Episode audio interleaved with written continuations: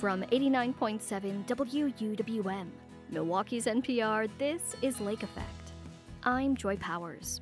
Today, we'll look at how Milwaukee's traffic calming efforts have affected speeding on some of the busiest streets in the city. Then, we'll learn how the mild winter is impacting Wisconsin's maple sugaring season. Nobody anticipated that there would be good runs of uh, maple sap in the northern part of the state in January or early February for that matter. Plus, we'll get some tips on how to start birding in Milwaukee.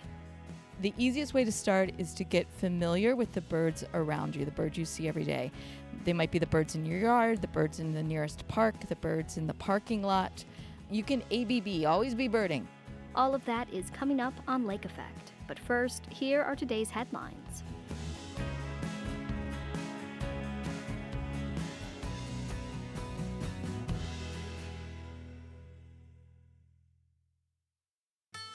This is Lake Effect from 89.7 WUWM, Milwaukee's NPR.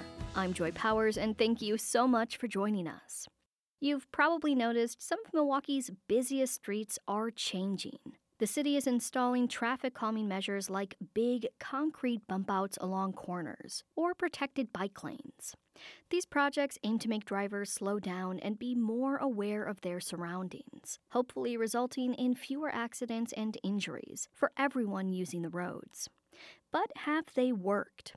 According to some initial data, the answer is yes.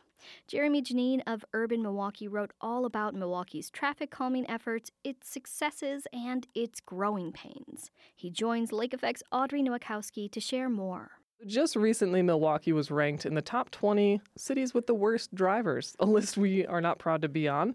And obviously, reckless driving has been a serious issue for years now. So, when was it exactly that the city started to implement and build these traffic calming measures? I think if you wanted to look for a date, the fall 2018, the city approved this complete streets plan. And it was this idea that we should design our streets for all users, not just drivers. It should be bus riders, bikers, pedestrians, people of all abilities too. So not Lance Armstrong, but also my daughter who's out there on a bike and your grandma crossing the street to get to the grocery store. That the design should protect and encourage all people to use our streets in all ways. So can you explain like what these projects are and what their goal is, what they look like? You mentioned bike lanes are one aspect of it. What other visual cues are people noticing? Yeah, the, the key thing with all traffic calming and thinking about complete streets is speed. We know that your injury risk grows and your death risk grows exponentially as speed increases. So if you can reduce someone's speed from 40 to 35 miles per hour, you can do a lot to save their life in the case of an accident or a collision, which are going to happen. Uh, so the idea is let's do things to the street to encourage people to go a little bit slower. Uh, one of the major things people are seeing in Milwaukee is these concrete bump outs, which is this little island in the parking lane. And if you think about the open road, the open road in a TV commercial encourages you to go fast. Well, you go slow when there's kind of stuff next to you. When you're on the freeway and that uh, barrier is right next to you, you're slowing down. So, kind of putting those in to encourage you to slow down. There's also the idea of moving, swapping the bike lane and the dry, or the parking lane so that the biking is protected by the parked cars. There's this barrier there. Um, it again narrows the driving field of vision, um, but also creates a physical barrier for bikers. So, one common thing in these calming efforts is they are along some of the busiest streets, um, whether data of speeding or accidents support that. That's where we're seeing these efforts start first. So, ab- about how many traffic calming projects are on Milwaukee streets right now? There was a proposal to build 50 last year. This year it's 45, but some of those, uh, one item on that list can be 20 different projects near schools. So, there's dozens and dozens of changes happening. Some are small, like, okay, in front of this school near Humboldt Park, we're just going to put this raised crosswalk in. Uh, but near the Midtown Center Shopping Center, we're going to do a million dollars of improvements on Capitol Drive. Gotcha. So, speaking of Humboldt Park, some of these projects along busier roadways have a two phase road diet as well, with extra measures added. Like, here's the initial step of, say, the bike lanes and other things. And the next step is the, the concrete bump outs you talked about. So, can you explain kind of the phases that Humboldt Park, the, the roadways along there, had, for example? Sure. One thing to understand about Milwaukee is Milwaukee went through this great effort to widen its streets and then it built a freeway system. So we have a lot of streets that are admittedly too wide by any standard. Oklahoma Avenue being one of those. The idea was simply use paint in 2020 to narrow the street, take four lanes in each direction, make it one lane in each direction with a center turn lane. there was some data that, that worked a little bit, uh, but then the concrete came later, funded by a federal project. And initial data is showing that these projects are working, right?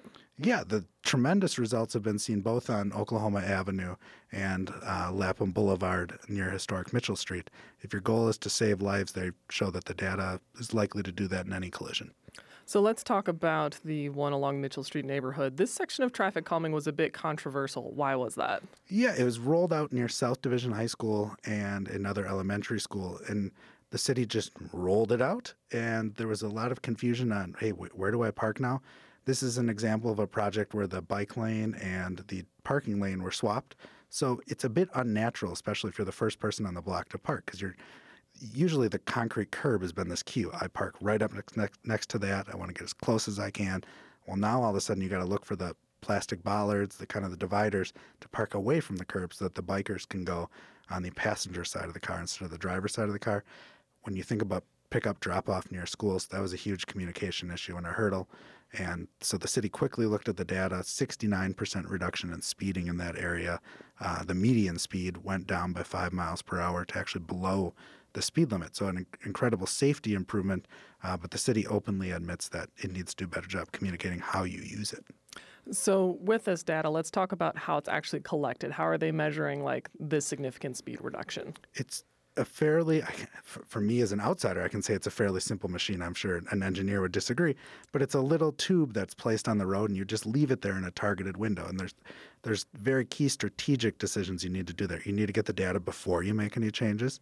You need to get the data after, obviously, but you need to make sure you're studying it in the same windows. I think the city said they like to do a Tuesday through Thursday, kind of 48 hour, 72 hour review. And they now have that data in select cases and are trying to build more of it to understand hey, is this working? Or we need to go further, or oh, we went too far. Yeah. So for the the two phase projects, for example, is that you know seeing like, hey, this data is okay, but it could be better. Yeah, I, I, we didn't get great data from the city on what happened just after they did paint on Oklahoma Avenue, but they did get great before data. So you can really see near Humboldt Park, lots of pedestrians crossing into the park. That speeds went way down when both phases were implemented. As you mentioned, you spoke with the city, specifically city engineer Kevin Muhs, and he says that the main focus and outcome of these projects is, of course, reducing speed. You mentioned speed is a big factor of someone's physical outcome should an accident happen. Obviously, we don't want them to, but what other key parts of this effort helps reduce speed? Yeah, so the, I mean, the big thing is designing streets in a way that encourages you to go a little bit slower. They don't mean stopping all the time, but just when you're driving, I don't want you going 15 miles per hour over. I want you driving the speed limit. It's kind of the goal of the traffic engineer now. And so, looking at ways that can kind of make you feel, I guess, cozy, for lack of a better term, not this wide open road, but hey, I'm driving down this nice narrow street. Uh, I can still be flowing through green lights if I'm going the right speed, uh, but that I'm being cautious, and that gives the driver more opportunity to see people that are coming. And if, yes, if there is that collision, that it's not a terrible outcome for everyone. Bottom line, like, make us focus more yes. when we're on the road. Yeah. So, this is a newer effort for Milwaukee. You mentioned one growing pain for South Division High School. What other kind of growing pains did they learn from that is going to hopefully help them implement new projects better down the road or just change the way they go about it? Well, simply maintaining this infrastructure is going to be a challenge, and we've gone through our first major snow season now with it. When we look at the concrete bump outs, there was a little gap designed between the curb and the bump out. So, like, why not just connect this? Well, they weren't connected so that drainage could occur, but you also got to consider our snow plows hitting this stuff. One of the learning curves for the city, Kevin Muhs has admitted this in public meetings, is there's still reckless drivers out there that are hitting these poles that are on these concrete bump outs, and the city is spending more to replace those poles than it thought. So, is there a point in which you know the city would say it's gone too far? I mean, it's an adjustment for drivers, regardless. But I imagine feedback is mixed, and some people really don't like it, others are fine with it. But uh, you know, it's it's definitely a change of your pace, of your driving, of people's commutes. Well, the, the city has explicitly endorsed a goal of Vision Zero, an international campaign to have zero traffic deaths. Unfortunately, Wisconsin had a record number in 2022 that came down 18% in 2023, but what seems like a big drop is still a very elevated number, and Milwaukee County as a whole still leads the way. Um, and Vision Zero is not just pedestrian deaths, it's people dying in collisions. Speed is an issue not just for a car hitting a pedestrian, but a car hitting another car. So, any way that you can improve safety, I think there's uh, a thing that needs to be understood about reckless driving is it's not just someone stealing a Kia and driving at insane speeds. It's the mother that's speeding to get their kid to class.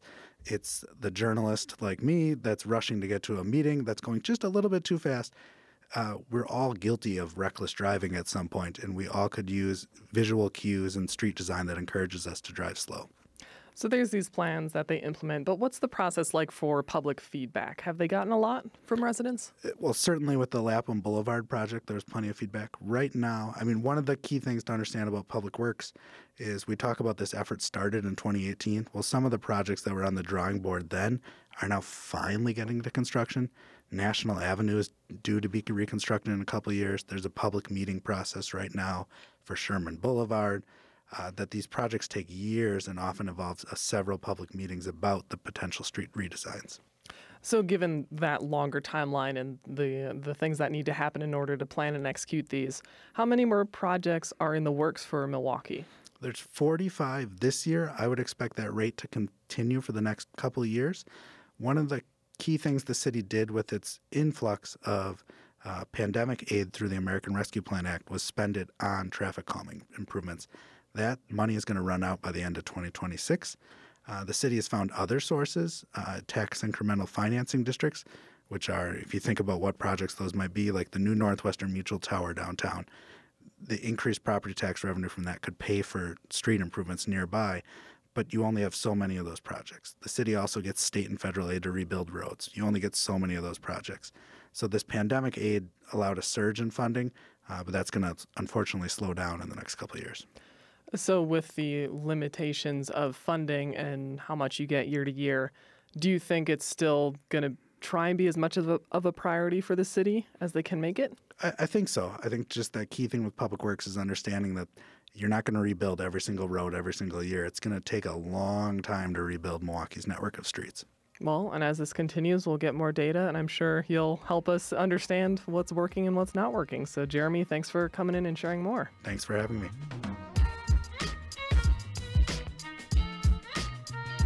Jeramey Jannene is the president and co founder of Urban Milwaukee. He spoke with Lake Effect's Audrey Nowakowski. You can find a link to his article on Milwaukee's traffic calming efforts at WUWM.com. And we want to hear from you as we gear up to cover local elections and the presidential election in November. You can have a say in our 2024 election coverage by filling out our election survey. You can find a link at WUWM.com. What you tell us will help inform the stories you hear on Lake Effect and WUWM. Still to come, we'll bring you our newest series on birding, Chirp Chat. We'll speak with two birders about just how easy it is to pick up this hobby. But first, the mild winter and early warm temperatures are affecting maple trees and the syrup season. We'll speak with a syrup producer about the impact that's had coming up on Lake Effect. On 89.7 WUWM, Milwaukee's NPR.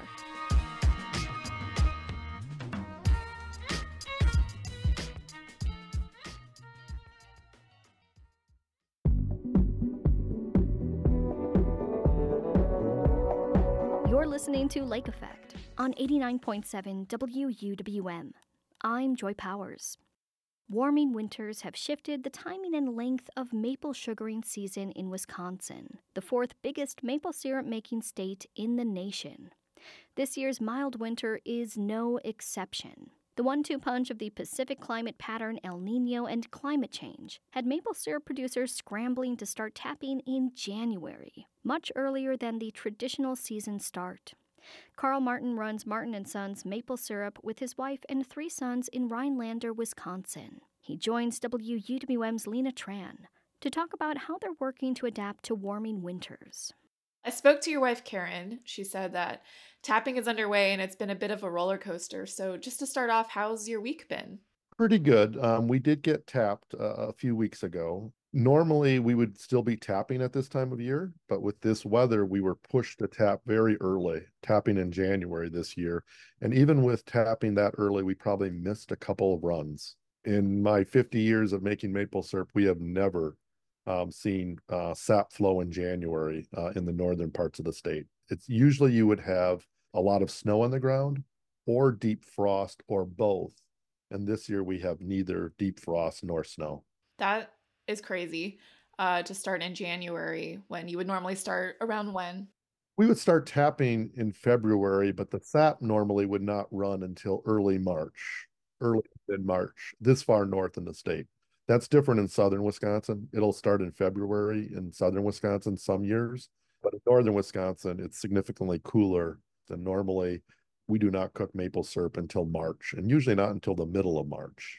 Mm-hmm. What does that look like for you guys this year? We cooked a batch a couple of weeks ago. We'll be cooking another batch this weekend, and it looks like we'll be cooking um, Monday, Tuesday, which is still the end of February next week. Um, and then we'll be cooking in early March as well. The unknown is how long will the season last? Um, and that will really depend on temperatures. If we start to see 60s, 70s, the trees will bud out and the sap turns sour. The maple syrup doesn't taste any good. So once the trees bud out, the season is over. And that's really dependent on how many warm days we have. So what is your your hope for the weeks ahead? Ideally, it either stays cold and we have a longer season and it continues through March into April um, with uh, periodic uh, warming some days. Could be that we have a really good couple of weeks where we have, you know, temperatures in the 40s, maybe low 50s and freezing at night. That's ideal for sap flow.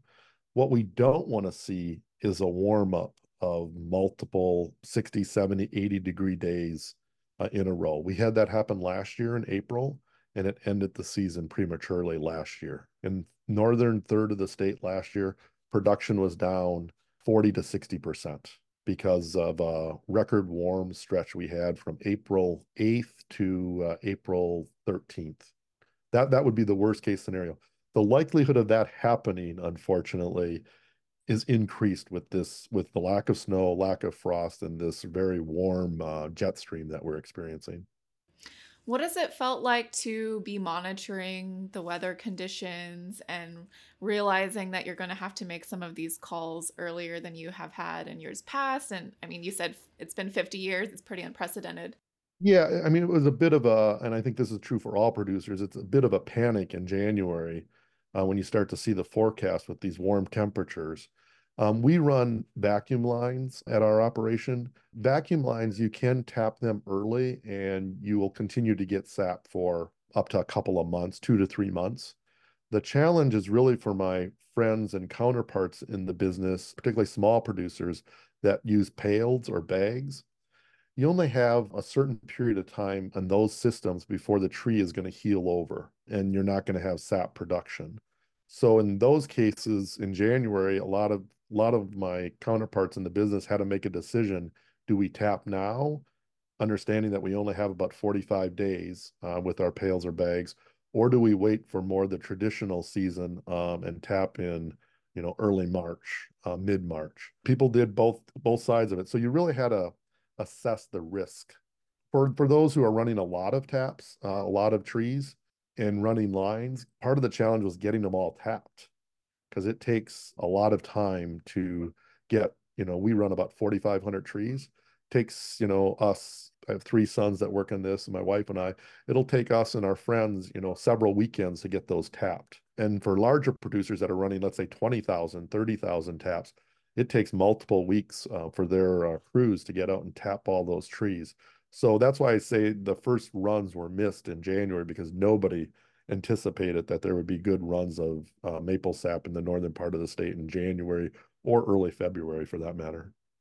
And the potential impact of missing those, but then having the season get truncated, like you were talking about as we approach like March, April, can really hurt down the line. Yeah. So you miss, I mean, for us personally, we were tapping, we probably missed uh, 20% of the season by not being ready for that January, February run. So 20% of our production for this year is probably gone because of the early spring or false spring, as some people call it.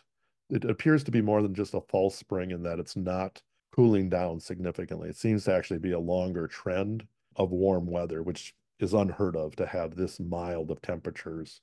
Could you talk about what it means to you to work with the land and then what it feels like when the course of things feels off and so disrupted? Yeah, um, we have a pretty close connection to the land. I've been cooking syrup for 50 over 50 years.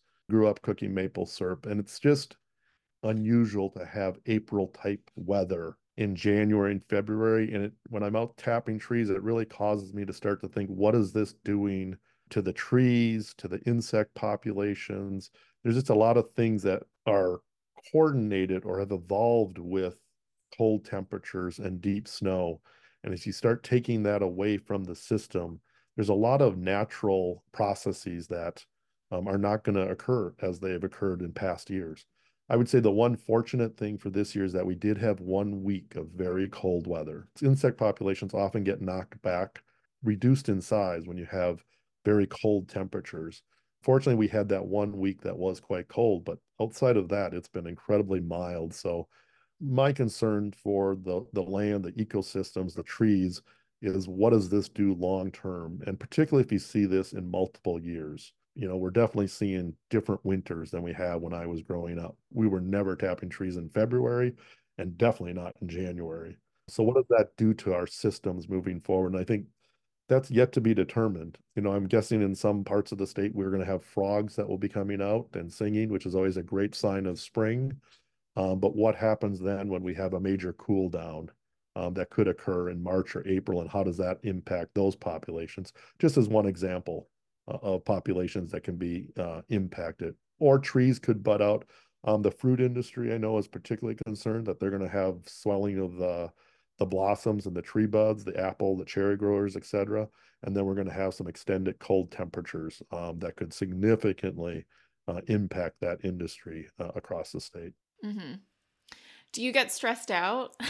um, no, I, I, don't get stressed out. I'm I, am concerned. Um, I do like to um, communicate with others who are in either the maple syrup business or other agricultural areas just to understand what their experiences have been. You want to make sure that you're not personally over exaggerating what's going on. When I talk to um, other growers, other producers, um, they have the same concerns. You know, whether you believe in climate change or not, the weather this year is unprecedented and everybody acknowledges that. And there's just a lot of questions about what does that mean for the foods we produce, the ecosystems that we all enjoy, you know, lakes, rivers, forests, etc. Uh, particularly if we start to see this on a more regular basis, which it sounds like we may. We, we're going to continue to have these milder winters, early springs, false springs occurring. And as a producer, I need to figure out how do I adapt to that. So next year, one thing that I would do to adapt to this is I would be ready to tap much earlier in the season fortunately weather forecasts are getting better and better and then you can start looking out you know up to two weeks a lot more confidence um, and if you start to see those uh, warm temperatures if you don't have a lot of snow a lot of frost in the ground really need to get out and tap those trees earlier um, rather than missing that first 20 25% of the season because we weren't ready yeah that's exactly what i was going to ask you what you think it looks like for producers to adapt in the future so you mentioned, you know, being ready to get out and tap earlier. What does that mean? Does it mean like having equipment ready, having like lines like sanitized? All that. So making sure things are clean, making sure you have the available workforce to tap the trees and you're ready to mobilize and tap those trees. This year we were just caught off guard as were other producers in that well, it's not going to run in January, early February. That would never happen I think we learn um, lessons as we I know go through these seasons and we try to adapt next year. And now it's not going to be like, well, that'll never happen. Now it's like, oh, that occurred in 2024 and that could occur again in 2026 or 2028 you want to make sure you have you have a long enough memory that um, you're like oh that could happen and we need to adapt to these changing uh, climate conditions that are impacting the state and the industry absolutely What's your favorite part about the process? I personally, and this is one of the reasons I cook maple syrup, my fondest childhood memory is the steam coming off of the evaporator. Um, it has a very sweet and a very unique smell to it. And there's nothing that mimics that smell of fresh steam coming off of uh, a maple syrup evaporator in the springtime.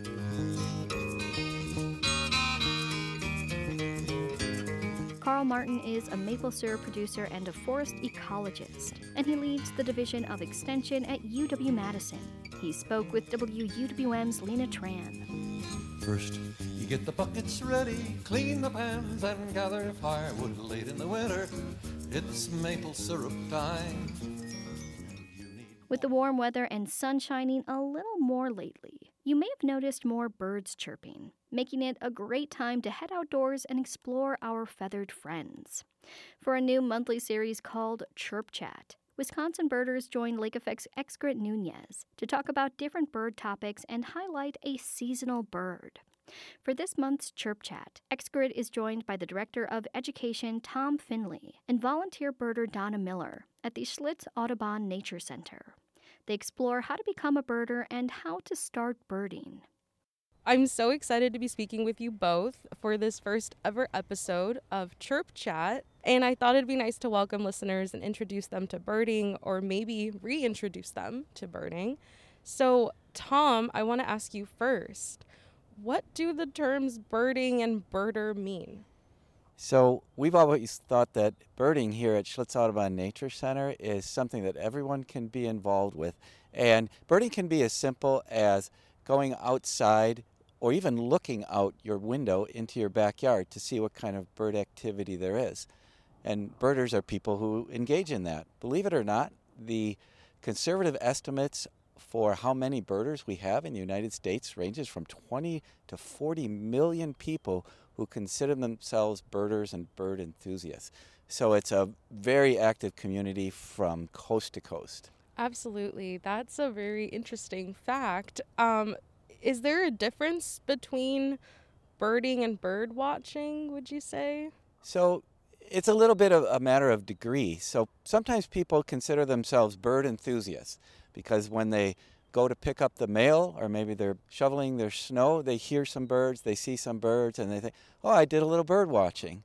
And then those that take the next step, maybe to start to identify some birds, maybe journal what they've seen or heard during the day, and even going as far as picking up a guidebook or some kind of special app that they could use that would help them continue to identify their birding skills and then continue to do that throughout their lives. Then they become birders and they're hooked, and that's a great thing. Yeah, no, I love that. It makes me think of maybe when you're bird watching, you're enjoying the birds that you see, and maybe when you're being a birder or birding, you're seeking them out a little more.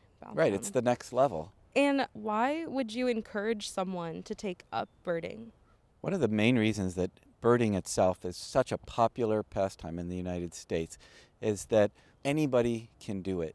It doesn't matter what your educational background is. It doesn't matter where you live. In fact, it doesn't matter what your physical ability is or how long you've been birding. You can start at any age. We have kids right here from our nature school that are three years old and they're becoming really adept birders.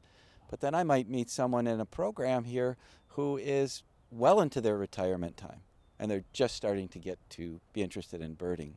It's not an expensive hobby either. I always encourage people to pick up a guidebook as well as a good pair of binoculars, but other than that, you don't have to invest much else other than your time and your enthusiasm and just get outside. So it's great for your physical health, your mental health, and frankly, your emotional health too. And um, Donna, how did you first get interested in birding? So I started intentionally birding about five years ago. And it's a process. It's a good process, but it's a process to learn a couple birds. At Schlitz, there's probably been over 250 species seen, and you're not going to learn those overnight. Um, birders often refer to what's their spark bird, the bird that first triggered their interest in birding.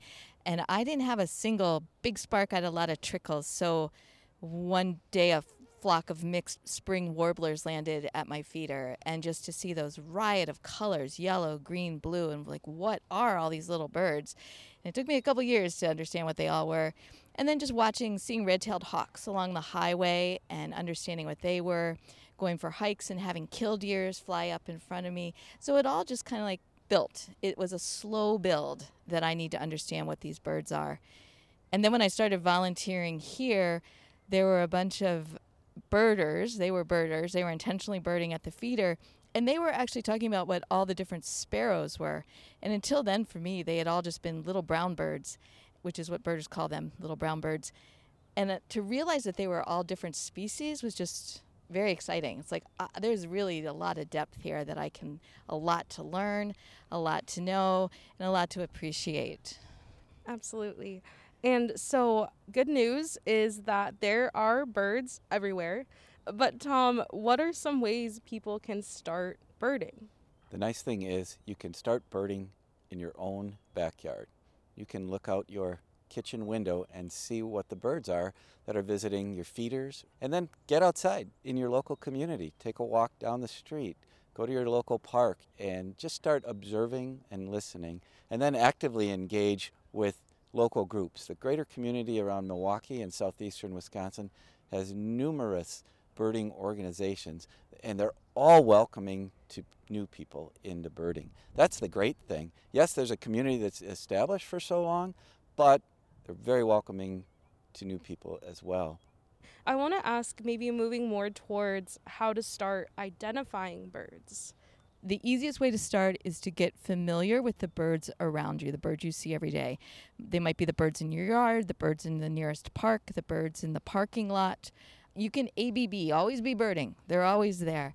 And once you get to know those familiar resident birds, it's going to be much easier to recognize a new bird or a bird that looks different to you and add them on slowly. My goal when I started was, you know, just five new birds a month in terms of identification and it just slowly builds up and it's fine. And in terms of identification, what they look like, think about size, where you find them. Are they on a pond or in a tree? What's their color? If you can observe a little behavior and then sound. And the Merlin Sound ID app is the great way to get those songs in your head. Yeah, no, I love that. It's a great tool to recommend for new birders. Okay, so we went over some tips on how to get into it, but what are some things people shouldn't do when they're out on the field and hoping to spot a bird? I'm really glad that you asked that question because there's an ethical way to engage with nature and wildlife, and birding is no exception. So we encourage people to act with reverence in nature and with quiet intention. So at Schlitz, we'll make sure that we stay on the trails.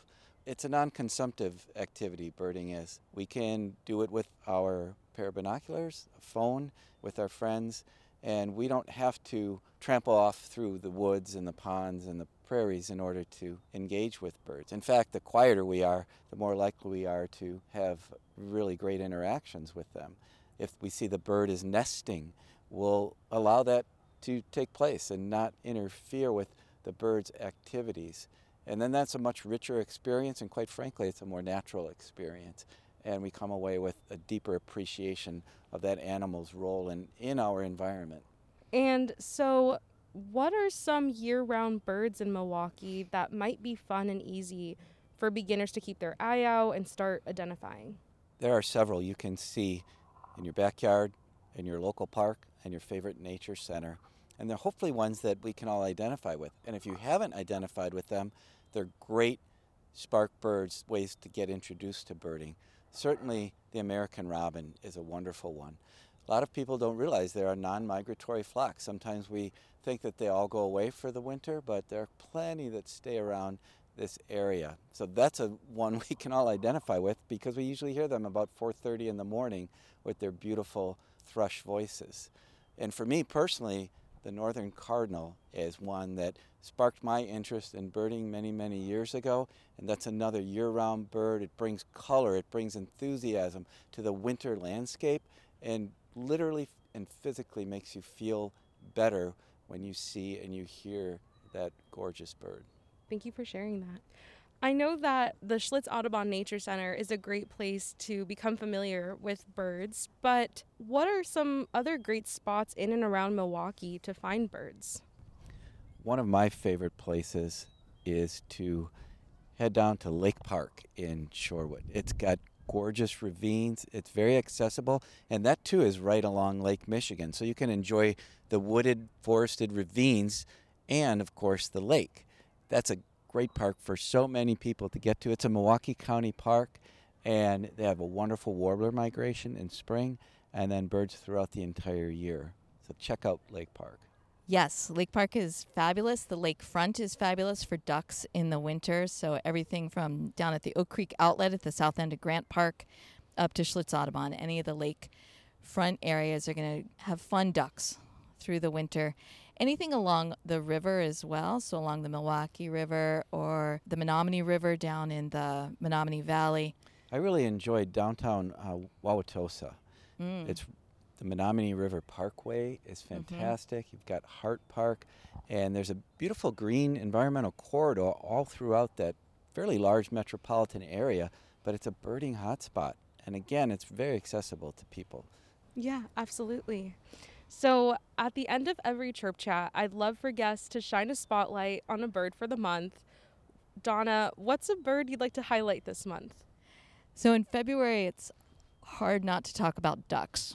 And I'm going to go with the bufflehead, which is an adorable little duck with a big head. And it's called the bufflehead. And I like to think of it as having a big white ball on the back of its head because its head is very round, disproportionately large. And they like the rough water. So we'll see them on Lake Michigan just bouncing around in front of uh, schools of red breasted mergansers or golden eyes. And they're just really fun birds to see. If there's a bird that I would love to highlight right now at this time of year, it's one you might even hear in the background the black capped chickadee. It is a year round bird, but right now they're really singing. They're all around the Nature Center and our local communities. Working back with what Donna said a few moments ago on how we see this bird and can identify it with four diagnostic characteristics its size. It's a small bird, kind of plump, but its head is somewhat large with a very small bill. The color pattern, it's not just a black cap, but it has a black throat. It has buffy sides and a gray tail, and it's got many colors that you might not otherwise notice. Then there's the habitat. It's found in fields, in forests, in urban woodlands, and in your backyard. In other words, you can find the black-capped chickadee everywhere. And then fourthly, its behavior. This is not a shy bird. In fact, it's a friendly bird, to use a humanistic term. They come out into the backyard. They visit the parking lot here at the Nature Center and, of course, up and down the wooded ravines and bluff that we have here. So, from a, a visual standpoint, from an auditory standpoint, and just from an engagement standpoint, that one is a bird that is just resonates with so many people. Well, Tom and Donna, thank you so much for speaking with me today and for getting listeners excited about birding. Yes. Thank you. It was our pleasure. Come and visit.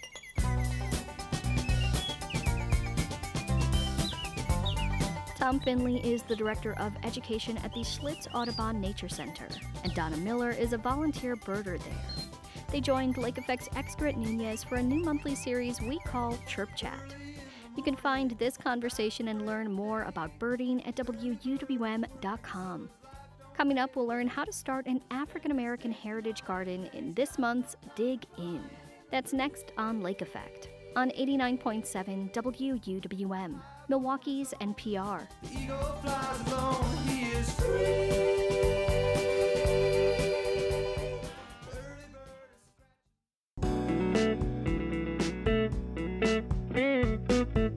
This is Lake Effect on 89.7 WUWM. I'm Joy Powers. February is African American History Month, a time when we reflect on the many ways Black Americans have shaped our nation and culture. Food and food cultivation is an integral part of that history. It's a story of survival and resourcefulness that continues to this day. Venus Williams is the executive director of Alice's Garden and the Fondy Food Center, and she's our regular Dig In contributor. She joins me now to talk about that history and how you can plant your own African American heritage garden. Venus, as always, thank you so much for joining us here on Lake Effect. It is always wonderful to be able to share with you. So, what we're talking about this month is planting an African American heritage garden. But to get to what that is, uh, we really need to talk about why these kinds of heritage gardens and African American heritage garden is so important. So, what are the origins of this kind of garden?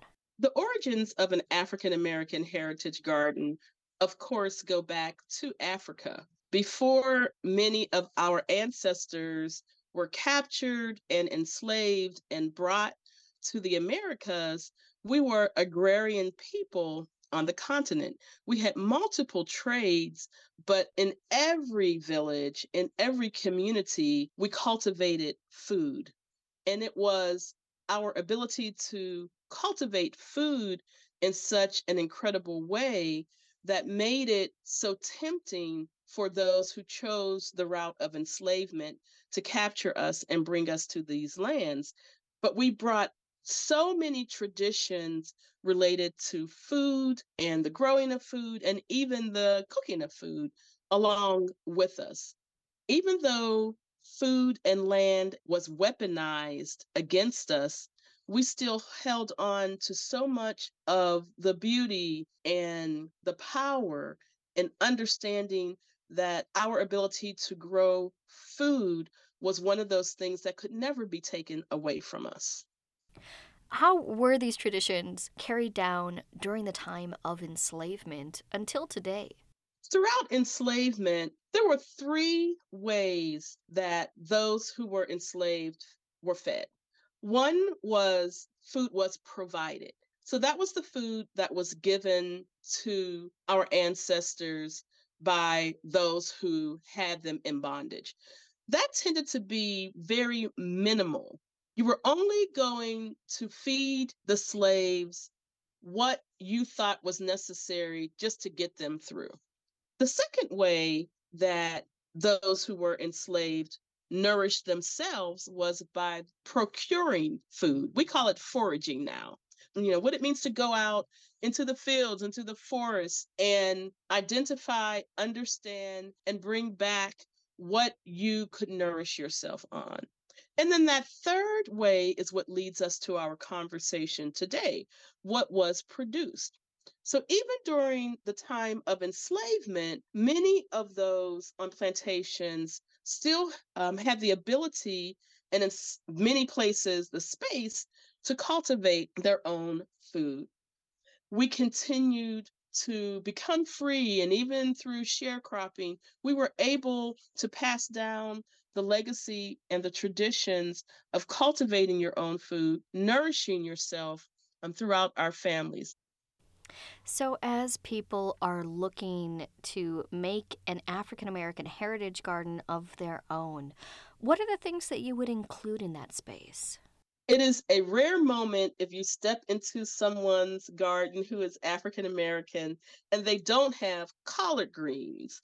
Um, you will find mustard greens and cabbage and turnips. So, those leafy greens are very important to us and a part of our cultural gardens. Tomatoes, we often think of tomatoes as the South American staple. It was really the Africans who really started cultivating tomatoes in this country. Beefsteak tomatoes, for whatever reason, is a tomato that many African American families will have in their garden. But there's another tomato that is really important as we talk about African American heritage gardens. And this is one of the seeds that you can find from Sistah Seeds, S I S T A H seeds, that is so culturally relevant, and it's called Aunt Lou's Underground Railroad tomato. Every seed has a story. And when we are able to hang on to those stories, we're able to hang on to those legacies, and these members of our ancestral lines um, are not forgotten.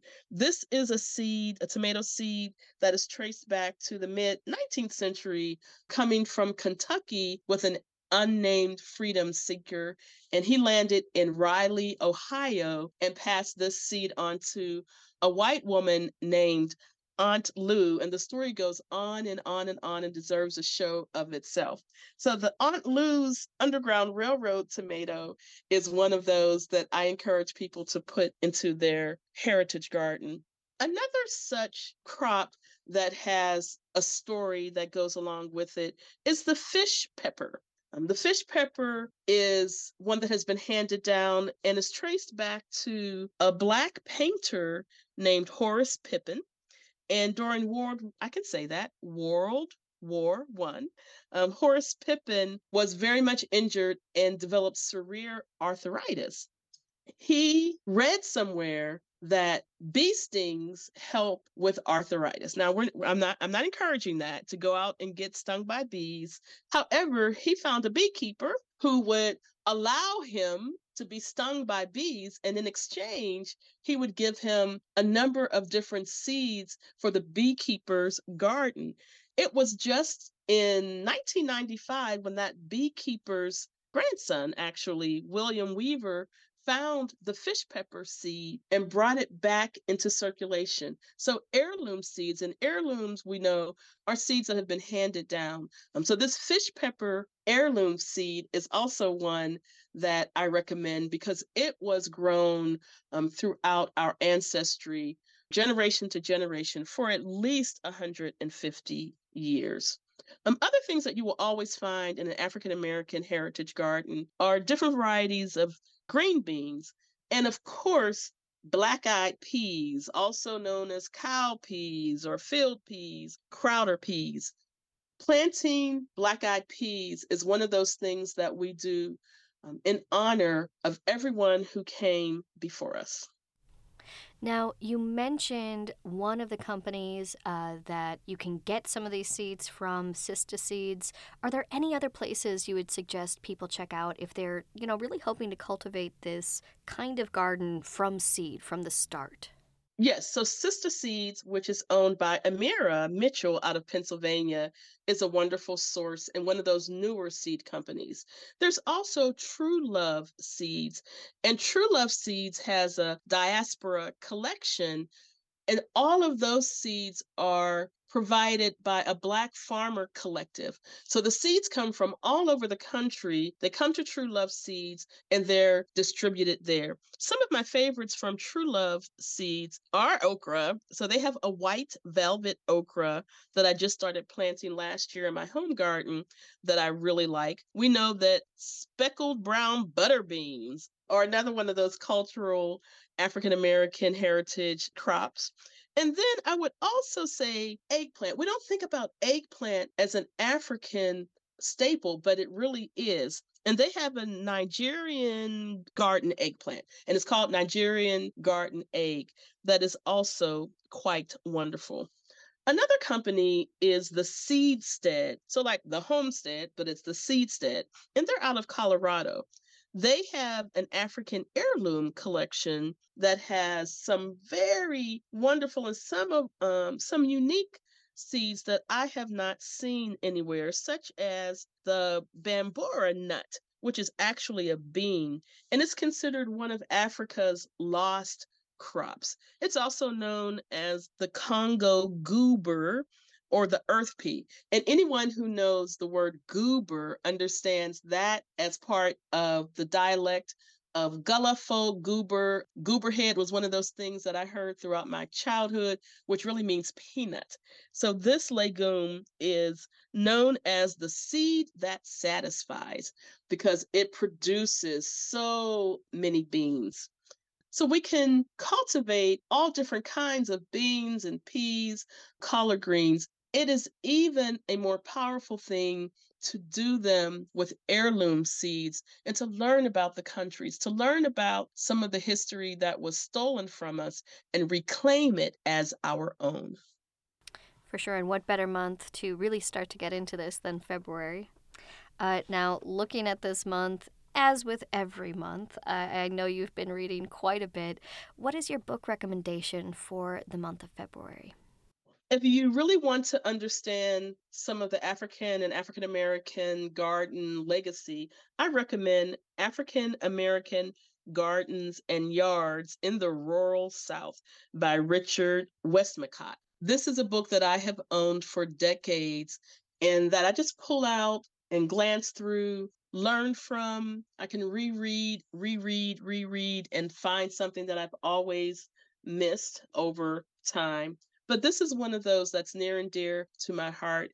and connects me to everyone in the Americas who survived, who did more than survive, who thrived so that I am able to be here and other people who look like me can live into the dreams that our ancestors had for us. Well, Venus, thank you as always for joining us here on Lake Effect, sharing your work, and uh, I'm I'm excited to see what spring brings. Yes, yes. I look forward to maybe we'll be in the garden in March.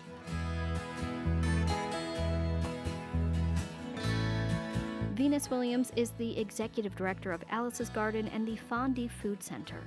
Every month, she joins us to talk about all things gardening and healthy foods in a series we call Dig In. You can find our previous conversations at WUWM.com. And that wraps up today's show. Thank you so much for being here with us. I'm Joy Powers. If you missed any of today's conversations, or if you'd like to take Lake Effect on the go, you can download our podcast. Search for Lake Effect wherever you get your podcasts to listen to all of our shows on demand. Tomorrow is Leap Day, an additional day added to the calendar once every four years. We'll learn why that happens and hear from people who have special connections to Leap Day. Plus, we'll learn how Milwaukee's Great Circus Parade is being remembered in a new PBS documentary. That's all tomorrow at noon, right here on Lake Effect, on listener supported 89.7 WUWM, Milwaukee's NPR.